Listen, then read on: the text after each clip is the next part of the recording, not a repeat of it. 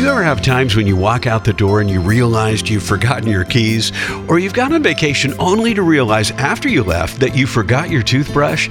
Now, these are somewhat silly things to forget, but in the Bible, there are often times when prophets, apostles, and disciples had to remind the people of what God said in His Word because humans can be, well, forgetful.